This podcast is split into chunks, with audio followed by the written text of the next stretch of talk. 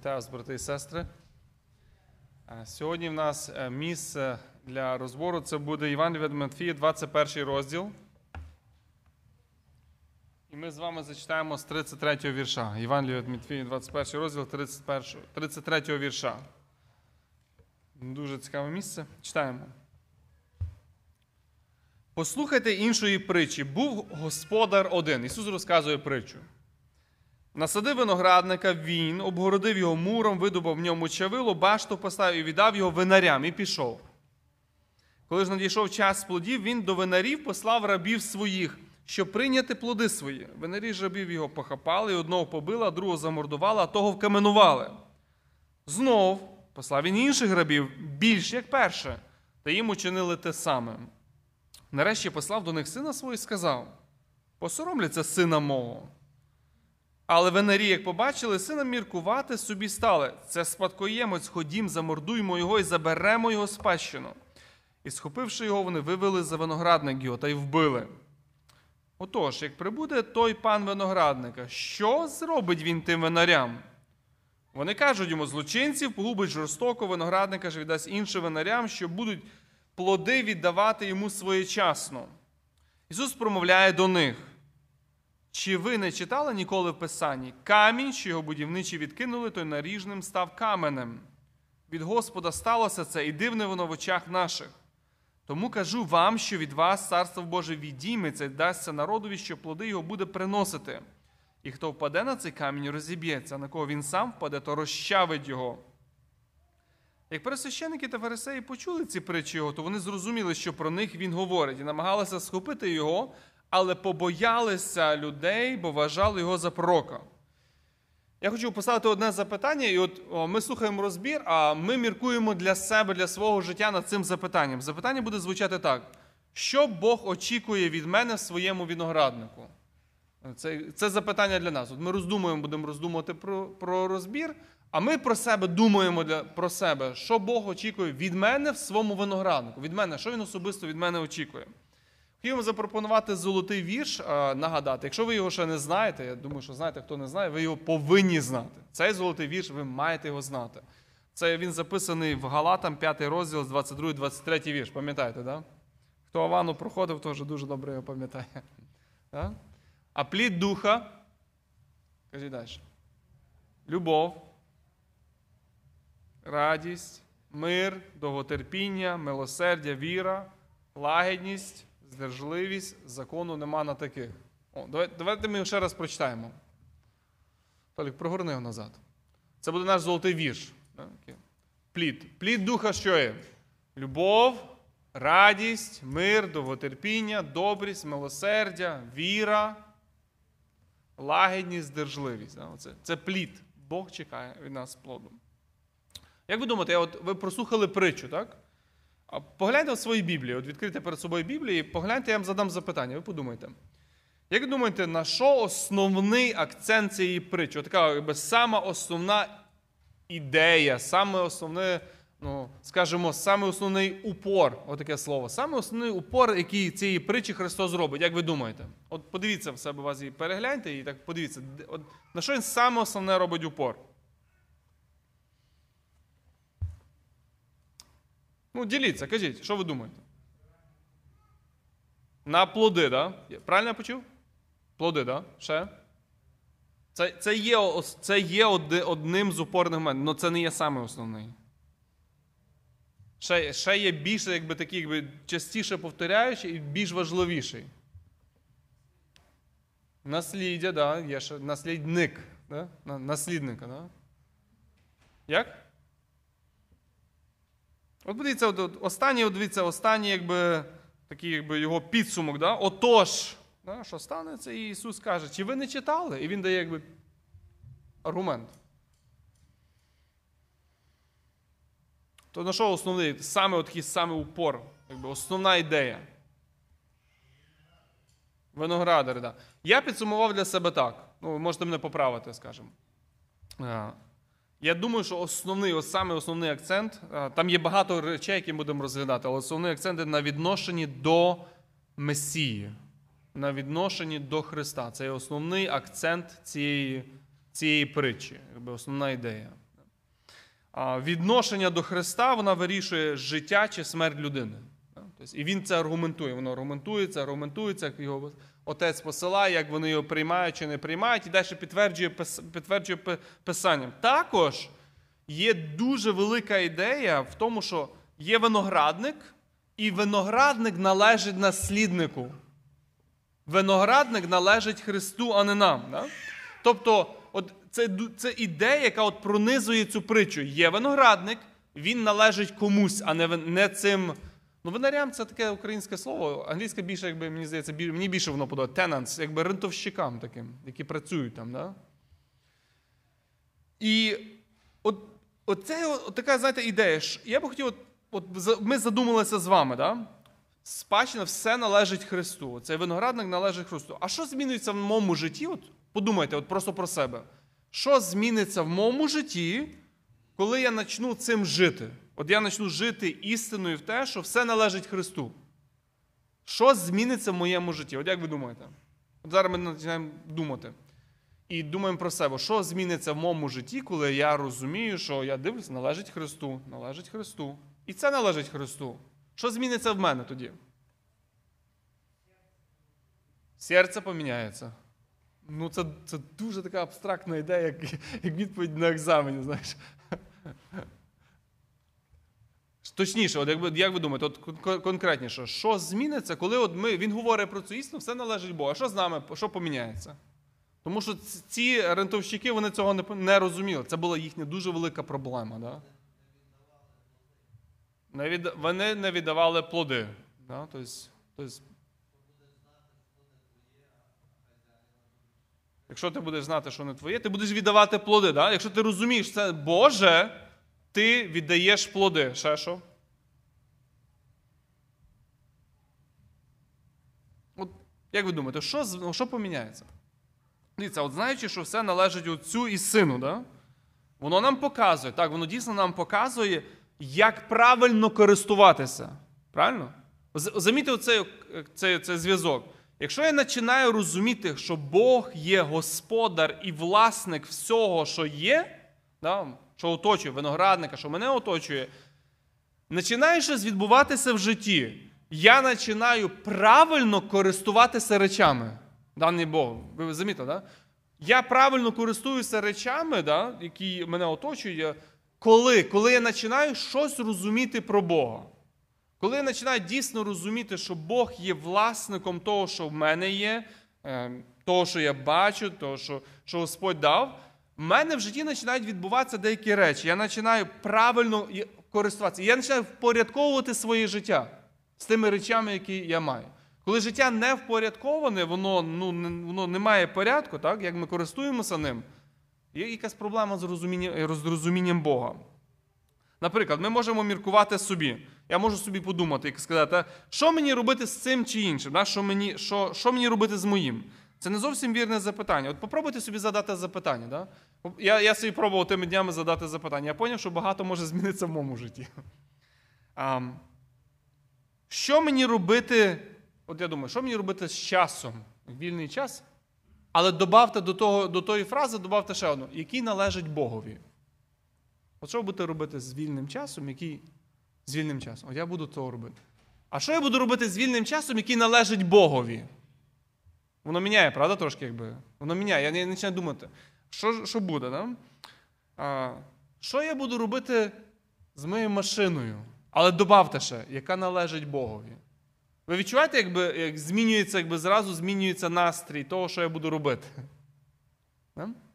Що я буду робити з грошима. І знов добавте, які належать передусім, вони належать Богові.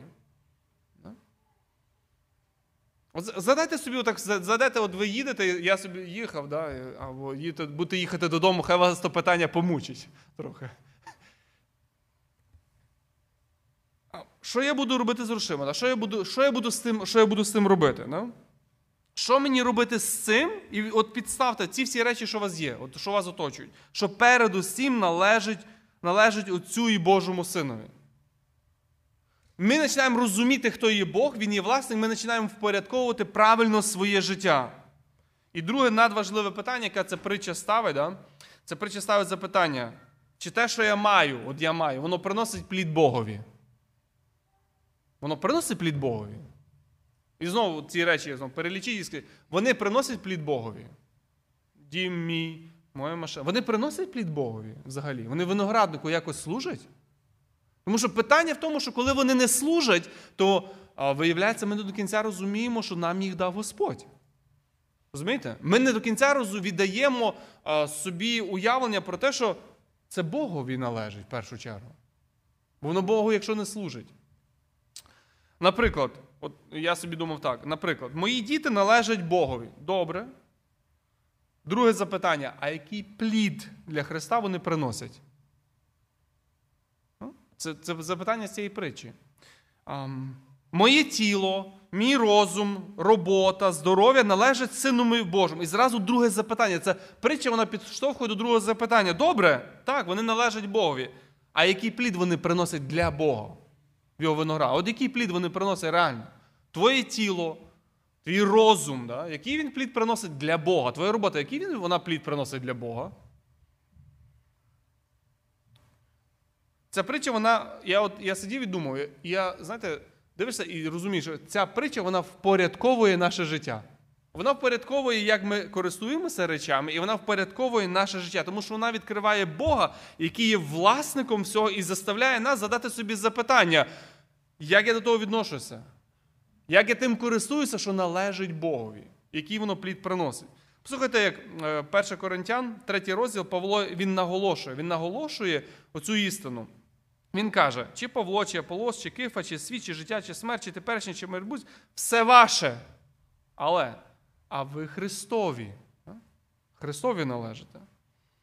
Все належить Богу. Ви знаєте, от я передивлявся, і цікаво, що цією істиною дуже яскраво жив один старозаповітній муж віри. Знаєте хто? Авраам. Про нього є історія, яка ви дуже добре знаєте. Це історія буття, 14 розділ, 22 вірш. Там відбувається війна, Авраам вертається назад переможцем, його зустрічає сам цар Содомський. Послухайте, як він говорить. Авраам же сказав цареві Содомському. От він, той, йому, той цар йому пропонує, дав, ну, давай, якби ти мені віддай людей, а все, що там моє, ти можеш собі забирати. І я тобі його даю. Ну, ти можеш брати. Послухайте, як він говорить Авраам.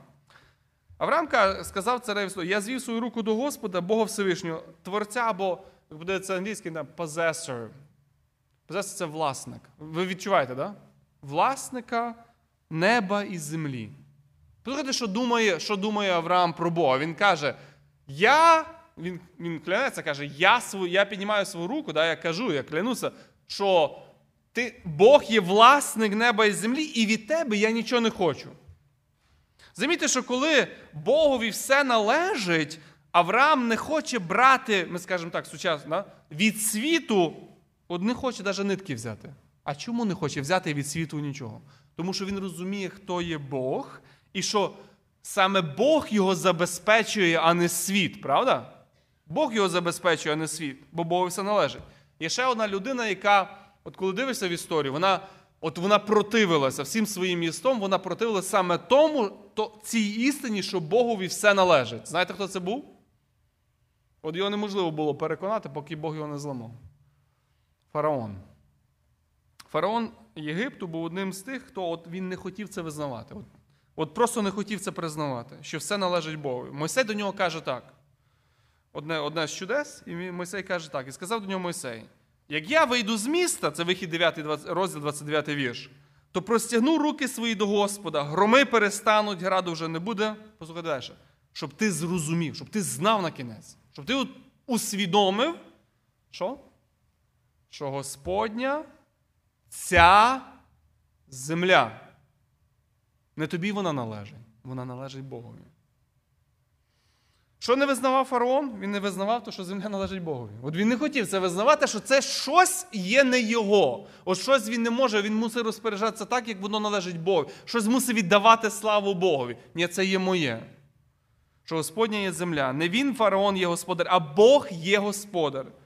Знаєте, що з ним сталося? Що з ним сталося?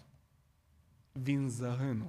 Що говорить Христос про тих людей, яких, е, коли пан, е, пан він бачить, що вони зробили з його пороками, з його сином, що він з ними зробить? Він їх жорстоко погубить. Це, це фараон. Він з ними те саме зробить. Він їх жорстоко погубить. Чого? Тому що це люди, які напов... в своєму серці вони наповнені оцей дум. Це моє, це, це, воно не може бути для Бога. Да? Бог, Не може Бог бути власником цього, не може Богові це належати. Вони не хочуть цьому підкорятися. І Христос Він використовує притчу, да, оцю певну таку історію життя, яку всю, які всі розуміють, щоб вони ми починали, вони і ми починали задумуватись над духовними істинами і своїми плодами в Божому винограднику, і відношенню до Божого Слова і до боговтіленого слова. Знаєте, воно дуже похоже. От згадайте, згадайте, як Йонатан він прийшов до Давида. Да? От, розказав йому історію, да? послухав.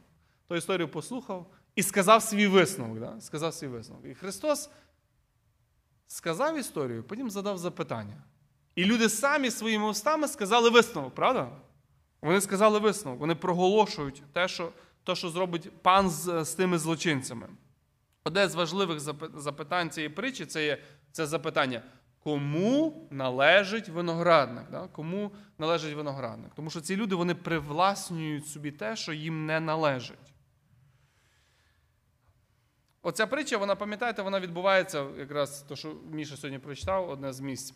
А після після такого дуже каверзного запитання. От вони підійшли до Христа з 23-го вірша, і вони йому задають запитання. Каже: от, а зві, а хто тобі ту всю владу дав? No? Хто тобі ту владу дав? І Христос у відповідь на це запитання Він розповідає історію про деяких злочинних робітників, які собі привласнили владу самі, привласнили собі господарство. Да? Господаря. Вони вирішили, що вони, а не господар, є власником, і вони можуть робити тут все, що вони що вони захочуть. Для свій розсуд, на свій розсуд для своєї користі. А, от Уявіть собі, да? от, уявіть собі, що ви здали хату в рент. Ви здали хату в рент. Одного дня ви приїхали подивитися, ну як там проживають нові жильці. Ви під'їжджаєте, знаєте, приїхали. Що ви бачите? Я собі думав, що я побачу? Ага. Клумба з квітами, яку ви висадили влітку, вона виїжджена, виїжджена, виїжджена коліями від машини. Просто там вкатана. Деревей залитий маслом, паркан знятий, бо треба комусь траком було заїхати на бекяр. Двері вибиті. Ваше рішення, я думаю, ви в великому шоці, і ваше рішення моментально буде дуже-дуже просте. Зразу ж, правда? Зразу ж буде дуже просте рішення. Ви собі думаєте, ці люди мою хату, що вони з нею зробили? Правильно? Бо ці люди собі думають, що їхнє, вони собі роблять, що хочуть. Um, вони поводять себе, так ніби це їхня власність, не розуміючи, що це їм просто дано дано в рент. Um, гірше, ви ще взагалі, ви знаєте, ви, ви починаєте дізнаватися, um, що вони, вони, вони, ці люди, ваші рентовщики, ведуть розмову з адвокатами, як би забрати у вас ту власність. Ну, Я думаю, що вам взагалі таке не сподобається, правда?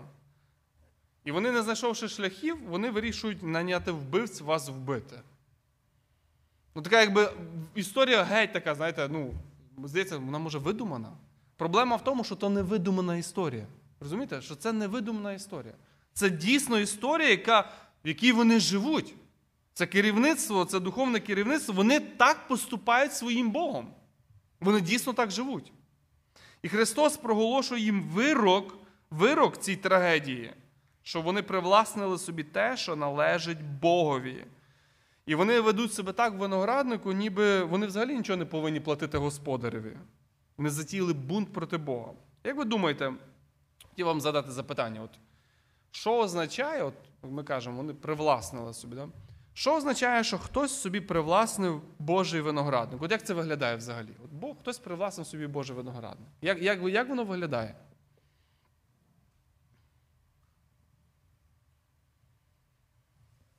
То кажіть, діліться думками.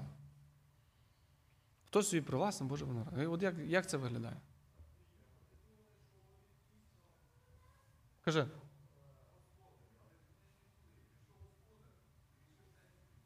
Да, вони, ну, Та я і кажу, вони вони, господ, вони думали, що вони господарі, вони привласнили собі те, що не їхнє. От як воно виглядає? Вони по. Як?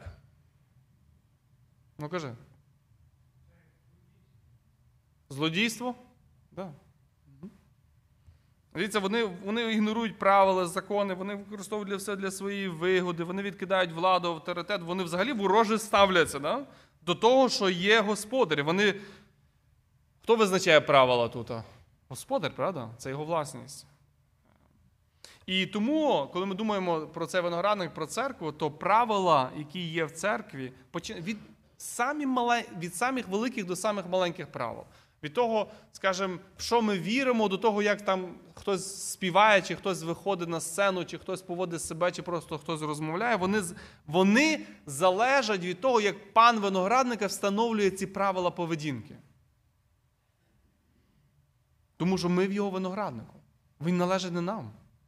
Тут, як, тут, як де ми поводимося, як ми поводимося один з одним, як ми говоримо один з одним, як ми діваємося, як ми виходимо, як, що взагалі ми робимо, воно воно певне, воно встановлено господаром, не нами.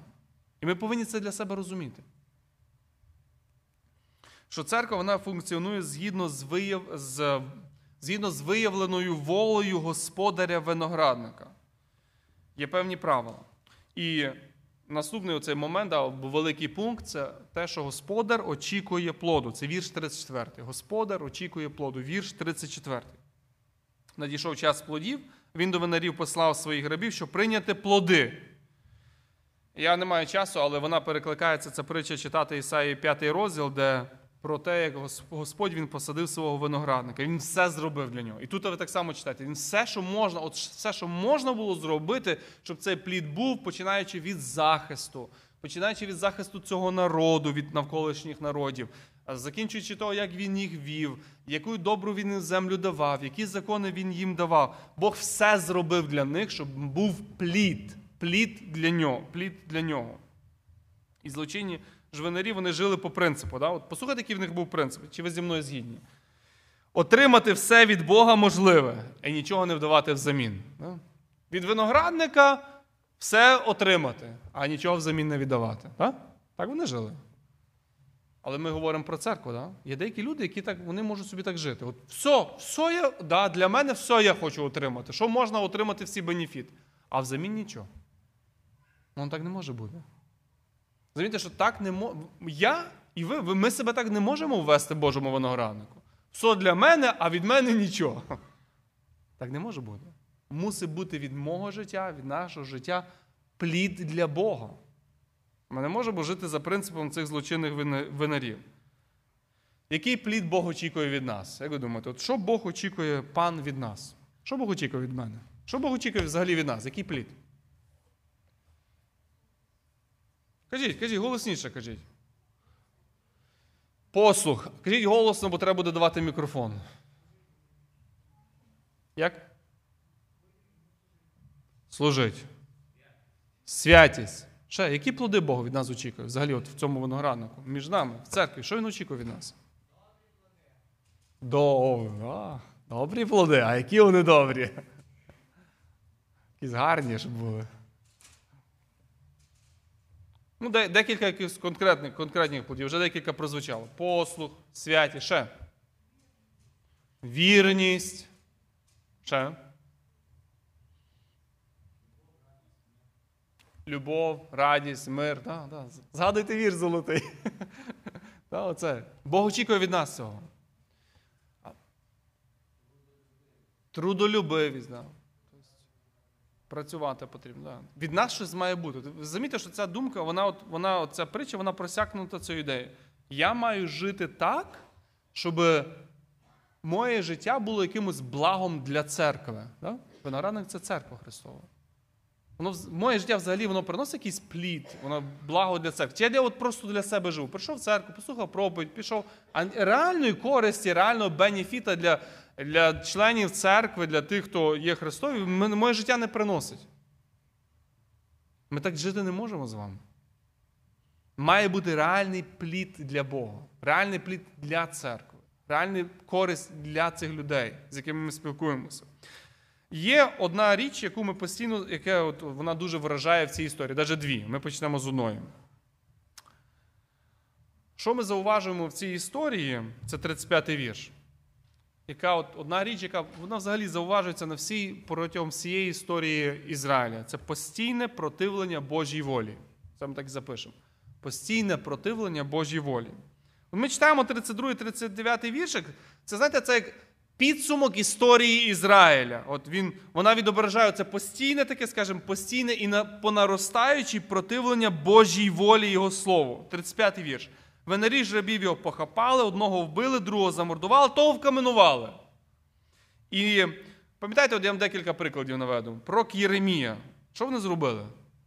Кинули в яму, да? побили, кинули в яму і що? І чекали його, поки він вмре. Оце що вони робили. І Єремія, от він, коли це відбувається, він говорить такі слова. Це Єремій 20 розділ, 8 вірш. Бо коли тільки я говорю, кричу гвалт, грабіж, і так і так сталося слово Господнє мені цілий день за ганьбу і посміховище. Оце їхнє відношення до Слова Божого, до послання Божого Слова. Яке? Їм це смішки. Пам'ятаєте історію Ісаї? Теж вбили. Історія каже, розпилений пополам. Захарія вкаменований. Йоанна вони не визнавали. І цей цикл от постійно повторюється. От він постійно повторюється в історії. І покоління за поколінням Бог посилає своє слово через пророків, а вони насміхаються, знущаються і вбивають. І знов послав він інших рабів більше як перше, вони їм вчинили те саме. І Степан, Діакон Степан, він от, він підкреслює цей пункт в історії Ізраїля. І це те, що підкреслює Христос. Це дії сьомий розділ. Цього Мойсея, що його відсурались, вони сказавши, хто настановив тебе за старшою суддю? Цього Бог через ангела, якому з'явився кущів, послав за старшого і визвольника. І підсумок. Я не читаю, але читаю підсумок, 51 вірш. О, ви твердошиї, люди серця і вух необрізаних. Ви завжди противитесь Духу Святому, як ваші батьки, так і ви. Котрого з років батьки ваші не переслідували. Назвіть одне ім'я, кого не переслідували. Вони ж тих побивали, хто звіщав прихід праведна, якому тепер ви сталися зрадниками і обійниками. І він виголошує оцей присуд для них. Ви завжди противитесь Духу Святому. Питання Питання для нас, для роздумів. Чому? Я думаю, от чому така трагедія відбувається?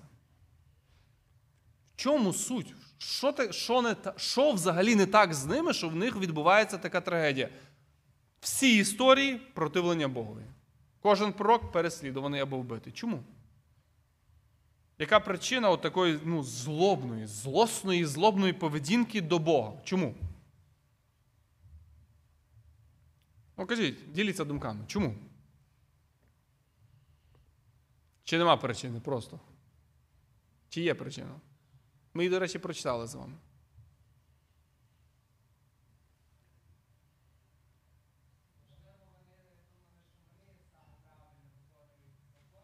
Угу.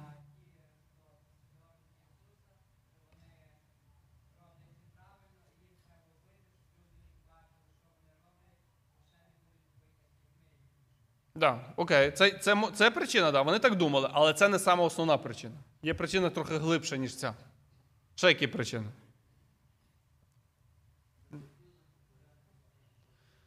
Не хотіли покорятися. Кажіть, як у вас є думки на це питання, будь ласка, мікрофон є, я дам.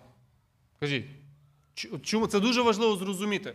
Людина, яка от не хоче визнавати, що Господь є господар, що Господь є власник, йому щось належить, вона постійно Богові противиться, вона противиться Його слову, вона постійний бунт проти. Чому?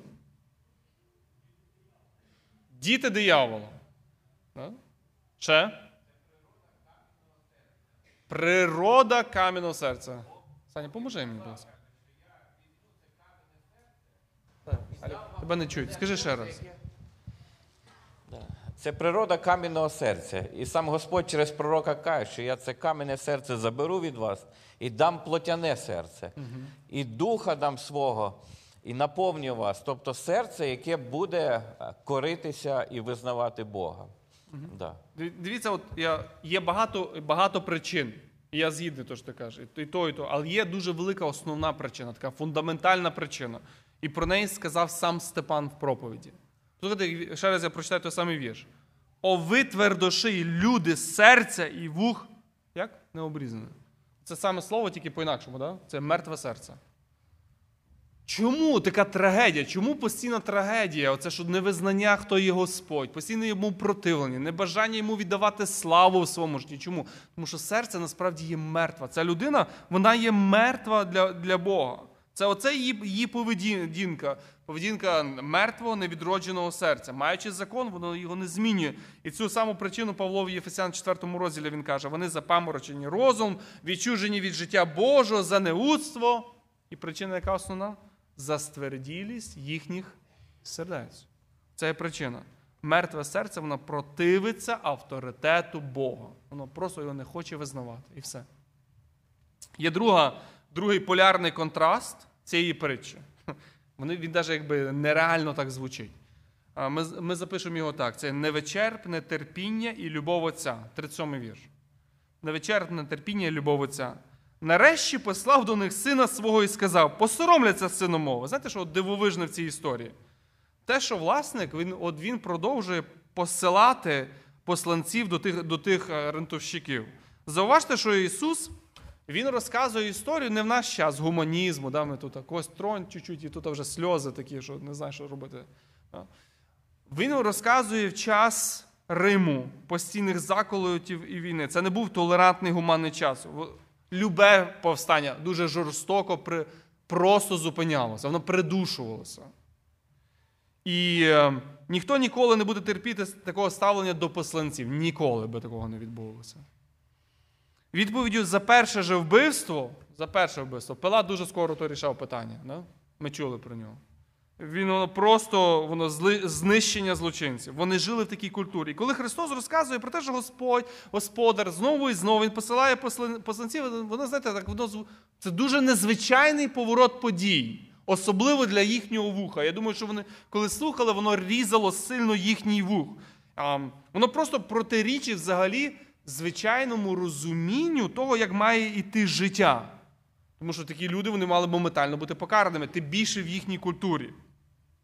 Таким незвичним поворотом подій, що от що Христос хоче підкреслити?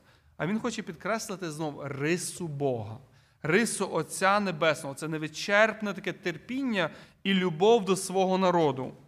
Пам'ятаєте, він вже перед тим то він казав, скільки разів я хотів вас зібрати під крильми, да? скільки разів він хотів пригорнути, зігріти оці мертві, холодні серця біля свого серця. Вони не захочуть, вони цього не хочуть. Він століттями посилає своїх пророків, століттями лунає заклик до покаяння, століттями Бог продовжує свою милість. І він говорить це знову, і Бог говорить це знову до нас. Про цю свою любов, це Римлянам 5 розділ. Надія не засоромить, бо любов Божа вила з наші серця Святим Духом, даним нам Христос. Бо коли, бо Христос, коли ми були ще не дуже своєї пори, помер за нечестивих. От надія віруючої людини, вона не соромить. Чому? Тому що вона покоїться на Божій, оці, як назвати, супралюбові. Да? Якщо Бог нас так полюбив грішниками, полюбив грішника, що віддав свого сина, то незрівняно більше Він буде піклуватися про нас тепер. І ви знаєте, оця любов Божа, вона перевершує взагалі будь-які ранки, тому що Христос не зупиняється на тому, що ріже так сильно їхні вуха. Він продовжує каже, що Господар вирішив послати свого улюбленого сина. Хотів, щоб ви отут. А тут є дуже важливий момент, щоб ми тут зупинилися і подумали про дію Бога.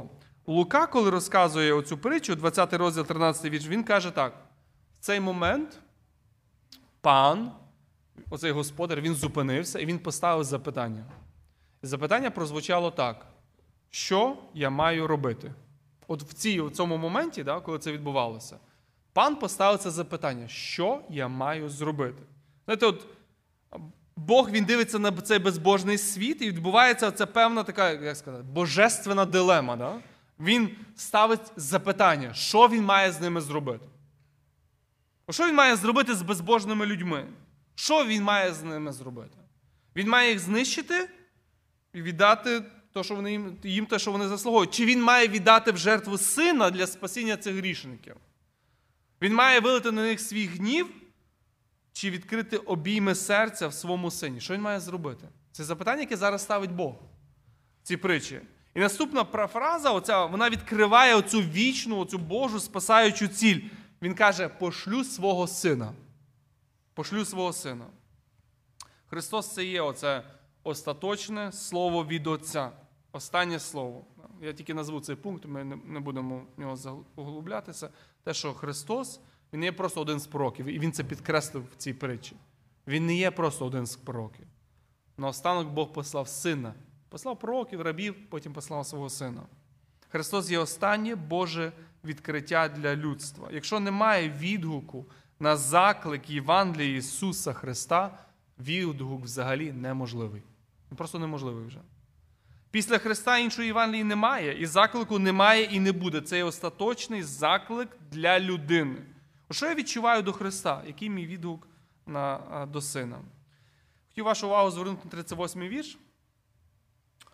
Що от ми бачимо знову ще гіршу глибину того, що вони роблять. Ви замітили, що коли вони побачили сина, вони стали собі міркувати. Оце спадкоємець, ходім, замордуймо його. Їхнє відкинення було свідоме. Це було свідоме, продумане, сплановане рішення і злочинство. Це не була якась раптова подія, це не була якась, знаєте, така, от щось сталося, і воно, ну вони не очікували раз і щось сталося. Да? Якби не, неочікувано людина щось зробила погано. І, і, або в якомусь афекті, стану афекту. Ні.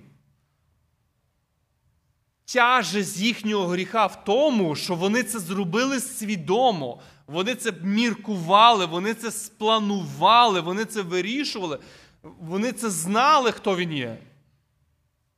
Це було свідоме відкинення цього. І Бог їм каже, що відкинення Божого Слова веде до остаточного Божого суду. Христос є камінь спасіння або погибелі. Це є підсумок цієї історії. Основний акцент цієї історії. Саме син є каменем спасіння або погибелі. Він каже до них: ви не читали ніколи в Писанні? Камінь, що будівничі відкинули, той наріжним став каменем. Від Господа це сталося це дивно на очах ваших. Це, ці вірші це є вінець, скажімо, акцент цієї притчі. Цей вірш це цитата, яку він Христос проводить з 118-го псалму і Даниїла 2 розділу. Там дуже яскрава історія. Пам'ятаєте Даниїла 2 розділ, де є камінь, який відвалився від гори. Да? І там всі царства, після того, як він відвалився, що з ними сталося? Розсипалися. Вони стали як вітер, вони стали просто ну, порохом землі, да? даст. В кінці повстане царство Месії, яке буде стояти вічно. І Христос вказує на остаточну долю противників Месії. Вони будуть остаточно засуджені на погибель. Вічна доля людини вона вирішується ставленням до Христа. Це питання, що я зроблю з Христом? Віра в Христа вона вводить в людину вічну радість, а відкинення Христа приводить до вічного суду. Тому, коли ви будете розмірковувати, я кажу, хай вона вас це питання теж помучить трохи. Да? Коли ви думаєте про цю притчу. Що я, що Бог очікує від мене в своєму винограднику? Ну, що Бог очікує від мене? Якщо все належить Богові, і оце належить Богові, що мені з тим робити тепер? Воно має служити для його слави. Хай Бог нас благословить тому, щоб ці притчі, ці слова Христа, вони реально змінювали наше життя і впорядковували наше життя, як ми ставимося до речей і як ми порядковуємо своє життя. Амінь. Помолимось.